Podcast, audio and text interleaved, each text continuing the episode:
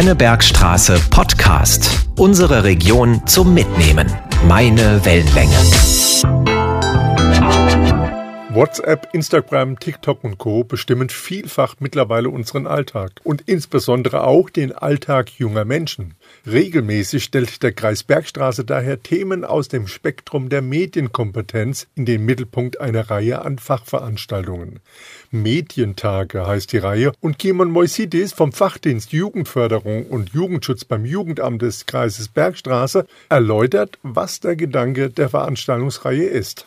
Das ist ja auch gleichzeitig unsere Zielsetzung mit den Medientagen, nämlich auch die Erwachsenen zu unterstützen, die Kinder und Jugendlichen da auch begleiten zu können. Das ist ja auch unser Anliegen mit solchen Veranstaltungen, auf die äh, Themen hinzuweisen, zu gucken, wo sind die Herausforderungen, aber auch wo sind die Chancen und die Möglichkeiten. Also unser Anliegen ist nicht irgendwie äh, den Teufel an die Wand zu malen, sondern auch Perspektiven, Ideen, Anregungen zu geben. Wie kann ich denn, äh, wie können wir denn als äh, Gesellschaft, als Pädagogen, als Eltern unsere Kinder und Jugendliche unterstützen dabei?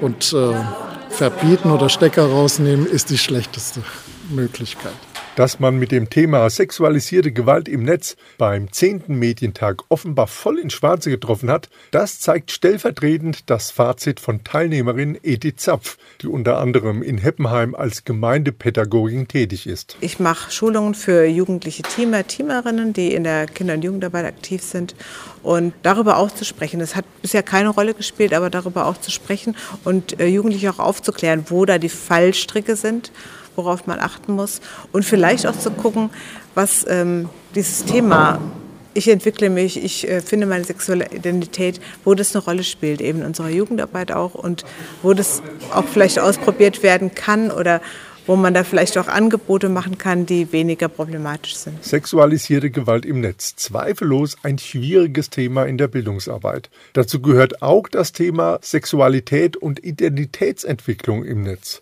was unter dem englischen Fachbegriff Sexting zusammengefasst wird. Referentin Rebecca Michel-Kraus von der EU-Initiative ClickSafe übersetzt den Begriff zunächst für das Publikum. Sexting beschreibt das einvernehmliche Versenden und oder Empfangen, also den Austausch von selbstproduzierten intimen Inhalten. Und wer jetzt dieses Thema als Nischenthema verharmlost, der ist schon auf dem Holzweg. Denn dass Sexting schon lange kein Thema nur für Teenager oder Erwachsene mehr ist, verdeutlicht Michel Kraus anhand einer aktuellen Umfrage unter Jugendlichen ab elf Jahren und liefert auch gleich den Grund dafür. Sexualität spielt eine Rolle. Kinder und Jugendliche sind da in einer Phase in ihrem Leben, in dem sexuelle Themen immer wichtiger werden. Und Sexting ist sozusagen zu einer ja, neuen, modernen Möglichkeit geworden, das auf ähm, sogar eine sehr explizite Weise zu tun. Denn Sexting passiert im Freundes- und Beziehungskreis, also im realen Leben, stellt die Referentin fest. Wenn es um die Zulässigkeit von Sexting geht, ist es Michael Kraus aus Präventionssicht wichtig zu unterscheiden. Es geht auch um eine Entkriminalisierung von Sexting bei Jugendlichen ab 14 Jahren. Wenn sich Jugendliche, die 14 sind, intime Aufnahmen äh, gegenseitig schicken, dann haben wir nicht automatisch es mit Verbreitung von ja, Jugendpornografie zu tun. Das sind eigentlich nicht die Fälle aus meiner Sicht, aus Präventionssicht, äh, die strafrechtlich verfolgt werden sollten. Und wir reden hier jetzt erstmal nur darüber, wenn Jugendliche untereinander einvernehmlich Aufnahmen austauschen. Und der Kinderpornografie der unter 14-Jährigen auf der anderen Seite. Sobald Kinder hier Aufnahmen von sich verbreiten, sich in sexualisierten Posen zeigen, oben ohne, dann haben wir es mit Kinderpornografie zu tun und das ist in jedem Fall strafbar. Zum Problem wird Sexting, wenn Missbrauch von Vertrauen vorliegt, egal in welchem Alter. Auslöser ist laut Rebecca Michel-Kraus. Da fehlt das Bewusstsein, wie gehen wir mit sexuellen Inhalten um, was sind sexuelle Grenzverletzungen, was ist sexuelle Gewalt. Ähm, ihnen fehlt letztendlich die Sensibilisierung für den Umgang mit solchen Inhalten und das Wissen über die Rechtslage. Und das ist letztendlich unsere Aufgabe ähm, von uns allen, Eltern, pädagogische Fachkräfte, Polizei, Kriminalprävention und auch Politik, um Rechtslagen zu schaffen, wie wir damit umgehen. Und ähm, wir brauchen sozusagen Aufklärung und Stärkung zum Thema Sexting, Ähm, da gehört auch für mich Sexualpädagogik dazu, ganz klar. Ähm, zum Thema digitale sexuelle Gewalt, problematische Rollenbilder und Geschlechterklischees. Natürlich hat sie für das Publikum noch einen wichtigen Hinweis und einen Tipp im Umgang parat. Bitte lassen Sie uns nicht vergessen, welche Bedeutung digitale Medien für die Entwicklung von der Sexualität haben und dass es einen wichtigen Beitrag zur Identitätsbildung leisten kann. Wenn wir jedes Mal, wenn wir mit Kindern und Jugendlichen sprechen, erstmal sagen, bist du eigentlich sau bescheuert, warum schickst du Nacktbilder rum, würde ich wirklich sagen, ist immer der falsche Weg, weil wir dann auch das Problem haben, dass uns ein Kind nie wieder oder ein Jugendlicher nie wieder was anvertrauen wird. Ähm, aber ich würde hier immer auch äh, dafür plädieren, insbesondere wenn Aufnahmen weiterverbreitet wurden, nicht ähm, die Betroffenen ja, zu viktimisieren. Und was macht man, wenn es passiert ist? Wenn Bilder, insbesondere kinderpornografische Bilder, verbreitet wurden? Michael Kraus empfiehlt im ersten Schritt, bitte erstmal Ruhe bewahren, weil meistens äh, trifft man falsche Entscheidungen, wenn man äh, aus dem ersten Impuls äh, handelt. Wichtig ist, Informationen einzuholen, so gut es möglich ist. Auch da rauszufinden, äh, wer ist vielleicht Täterin, wer ist noch involviert, ähm, handelt sich bei den Darstellungen in Kinder- und Jugendpornografisches Material. Ähm, hier würde ich auch immer empfehlen, sich nicht die Sachen zeigen zu lassen und bitte auf gar keinen Fall auf ihre eigenen Geräte schicken lassen. Denn dann sei man im Besitz kinderpornografischen Materials und das sei nun mal strafbar. Deshalb empfiehlt die Referentin, suchen Sie sich immer Unterstützung. Es ist vollkommen okay, wenn man vielleicht auf jeder Fall ist anders erstmal nicht weiß, was man tun soll. Weise sichern ist trotzdem natürlich wichtig. Ähm, dies aber immer auf dem Gerät der Betroffenen. Äh, Wenn es im Schulkontext, dann muss im Prinzip klar sein, auch bei einem Sexting-Fall, wer ist Ansprechperson, wer muss einbezogen werden. Und natürlich äh, für Sie alle, das ist immer wichtig, die Polizei zu kontaktieren, finde ich, wenn man sich unsicher ist. Äh, melden und löschen. Ähm, wir wissen alle, wenn es einmal im Internet ist, haben wir eigentlich keine Sicherheit mehr, aber dennoch unbedingt sollten Inhalte immer auf den Plattformen gemeldet werden und äh, zusätzlich insbesondere äh, an die Meldestellen wenden. Und nicht zu vergessen die Meldestellen für Kinder und Jugendliche, wie zum Beispiel die Nummer gegen Kummer oder auch uport.de. Und auch Eltern sollten wissen, dass es das Elterntelefon gibt und Anlaufstellen wie die Internetbeschwerdestelle.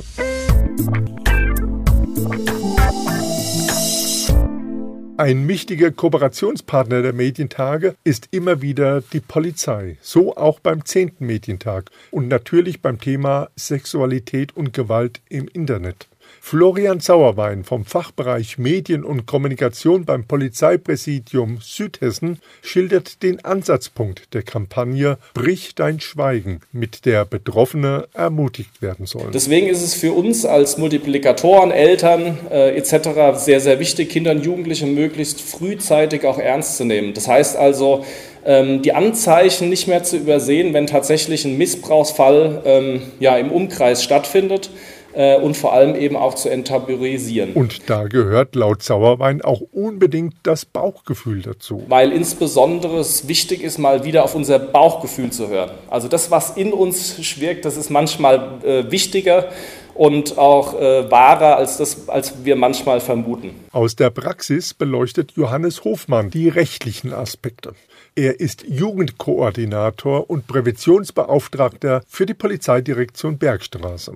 Wie der Alltag aussehen könnte, schildert er an einem Praxisfall, dem fiktiven zwölfjährigen Paul. So, also mein zwölfjähriger Sohn hat WhatsApp und kriegt so ein Nude, kriegt ein Nacktbild von seiner Freundin. Das ist seine große Liebe, das schwört er auch. Die ist zwölf und die kennt sich seit drei Wochen, also kann man es schon mal glauben. So, ähm, er kriegt ein Bild von ihr, ein Nacktbild. Im besten Fall ist noch ihr Gesicht drauf, so zum Thema Beweisermittlung. Und ähm, nach drei Wochen aber ist die große Liebe doch nicht mehr so die große Liebe. Und ähm, er verteilt das Bild an seinen besten Freund, an seine Cousins, an seine anderen Freundinnen und so weiter und so fort. So, dann hat der Paul, fiktiver Paul, ein Kinderpornografiebild verschickt. Er hat es verbreitet. Dann kommt irgendwann eine Kripo morgens um sechs. Wir finden durch die Nummer raus, ähm, wo er denn wohnt und besuchen ihn. Aber wer ist denn für uns auf dem Papier erstmal der Täter? Ja, nicht der Paul, weil der Paul war nicht im Telekom-Shop und hat das Handy gekauft, sondern es war sein Papa. Und sein 50-jähriger Papa ist jetzt auf dem Papier ein Sexualstraftäter. Und spätestens dann gingen wir die Elternabend und so, Scheiße, ich müsste mal heim kurz mal kontrollieren, was mein Sohn und meine Tochter so auf dem Handy macht. Und das ist für ihn der Zeitpunkt, auf die Rolle der Eltern einzugehen. Denn es sei nicht damit getan, dem Kind ein Smartphone in die Hand zu drücken, sondern ich muss gucken. Und ich soll aber nicht hinterm Sofa so stehen und gucken, mit wem man schreibt, sondern vielleicht einfach fragen, hey, mit wem schreibst du denn so? Kennst du den? Kennst du die? Ja, willst du denn draußen auf der Straße auch mit jemandem sprechen, den du nicht kennst? Ja, nee. Ah, okay. Willst du denn draußen jemanden, den du nicht kennst, auch ein Nacktfoto von dir in die Tasche stecken? Nein. Ah, okay. Also mit solchen Brücken zu versuchen, dass die Eltern auch eine riesige Verantwortung, eine riesige Rolle in diesem Kontext haben. Der strafrechtliche Aspekt, der Eltern direkt betrifft, der ist ihnen meistens nicht bewusst. Das sei aber kein Grund, den Vertrag zu kündigen, sondern Interesse zu zeigen, sei der richtige Weg und verdeutlicht das am Beispiel des YouTubers Fritz Meinecke. Das ist ein Mann, der geht gern campen und filmt sich dabei. So. Die Jugendlichen gucken sich den an. Anstatt selber campen zu gehen, gucken die sich wie den an, wie der campen geht. Also wir waren früher selber campen, aber die gucken sich das halt an, wie andere das machen. Aber dieser Fritz Meinecke hat tatsächlich geschafft, dass zum Beispiel in Frankfurt und Offenbach gab es wirklich Fans, die sich von dem dann getroffen haben und Müll gesammelt haben, zum Beispiel am Main.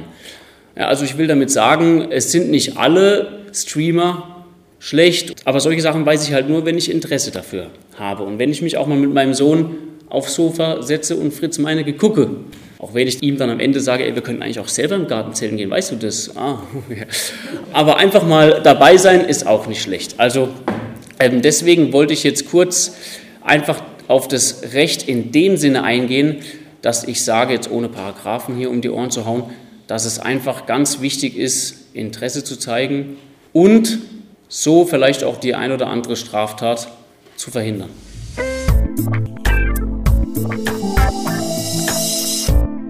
Und damit war die Veranstaltung schon im Übergangsbereich zur Betrachtung des Themas, wenn fremde Personen mit Jugendlichen Kontakt aufnehmen und damit der Bereich Cybergrooming anfängt. Dazu hatten die Organisatoren Professor Dr. Thomas Gabriel Rüdiger per Video zugeschaltet. Rüdiger ist Leiter des Instituts für Cyberkriminologie an der Hochschule der Polizei des Landes Brandenburg und Experte für digitale sexuelle Gewalt und beschäftigt sich unter anderem mit dem Phänomen Cybergrooming im digitalen Raum. Auch er setzt bei dem Gedanken an, dass Eltern ihre Kinder nicht allein auf den digitalen Raum loslassen sollen und vergleicht das mit dem Straßenverkehr. Im Straßenverkehr, das soll das linke Bild darstellen, begleiten Eltern ihre Kinder. Sie erklären ihnen, geh bei, also geh nur bei grün über die Ampel, schau nach links, schau nach rechts, geh nur über den Zebrastreifen, steige nicht zu fremden Menschen ins Auto ein.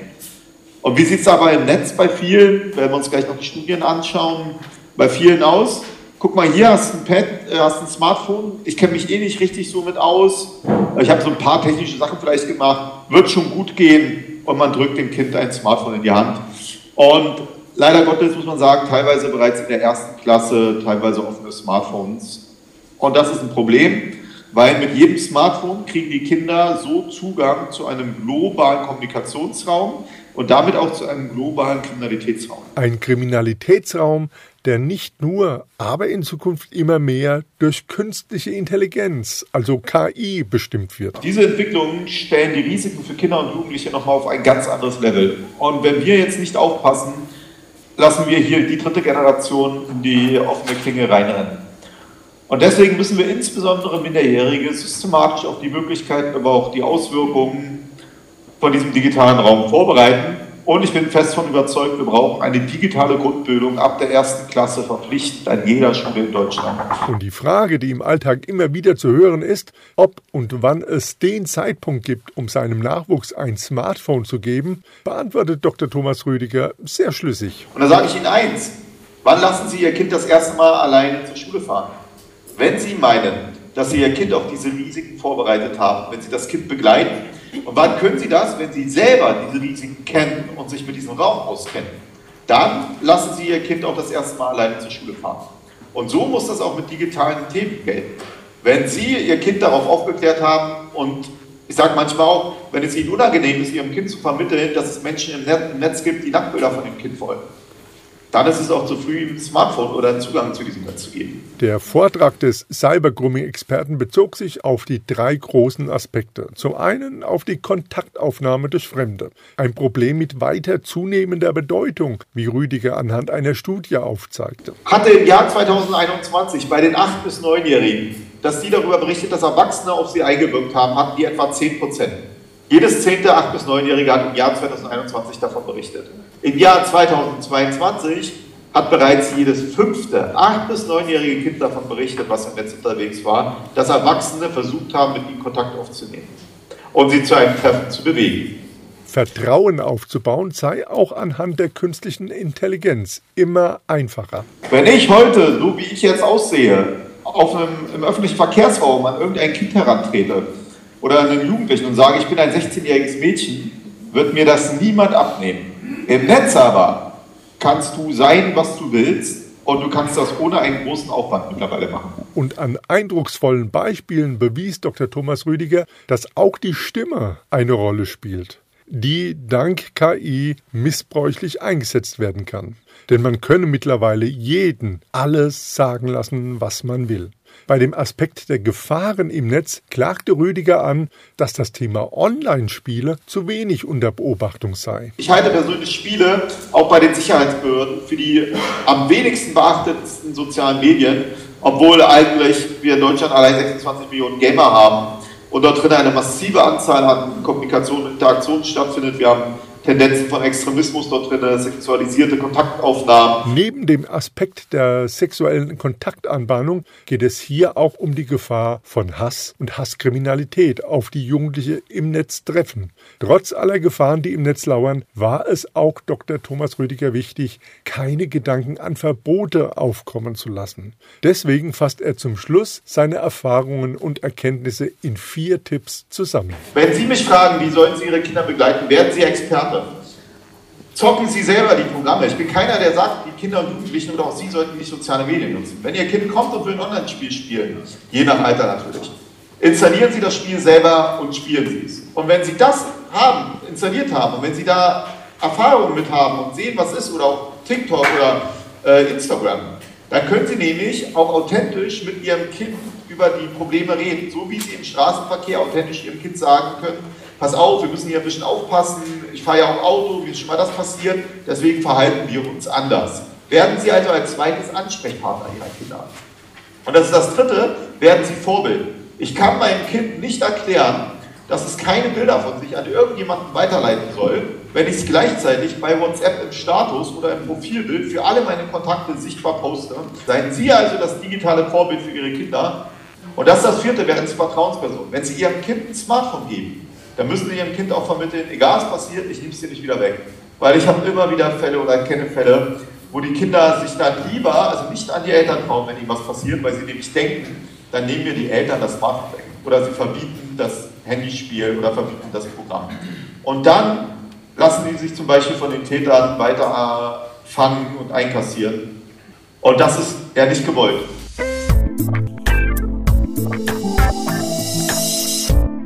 Nach drei Stunden intensivem Austausch zog das Organisatorenteam ein durchweg positives Fazit. Beispielsweise die Mitorganisatorin Janina Hallstein.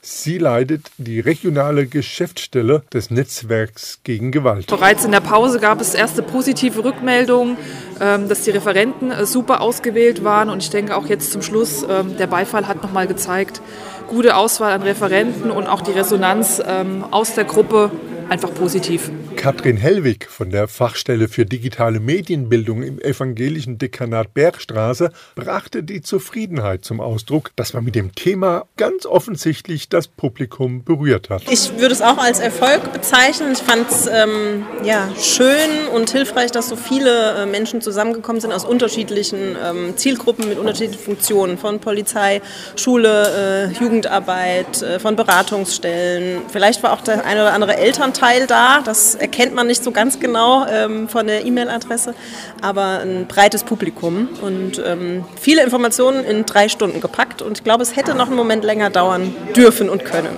Und Florian Sauerwein vom Fachbereich Medien und Kommunikation beim Polizeipräsidium Südhessen begeisterte vor allem eine Botschaft, die alle mitnehmen konnten, da viele ja auch in ihrer privaten Rolle als Eltern dabei waren. Und vor allem auch der Hinweis an die Eltern, ähm, dass es hier wichtig ist, ähm, nah bei den Kindern zu sein, ähm, sich auf Augenhöhe zu begeben und in die Lebenswelt mit einzutauchen und gemeinsam das zu erleben und dann Experte zu werden auf diesem Gebiet. Das fand ich heute eigentlich die wichtigste Botschaft.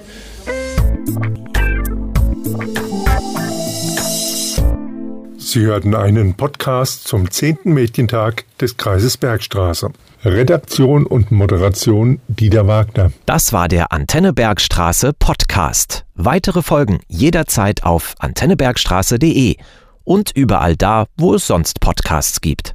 Sendungen und Beiträge aus dem Radio gibt's dort auch.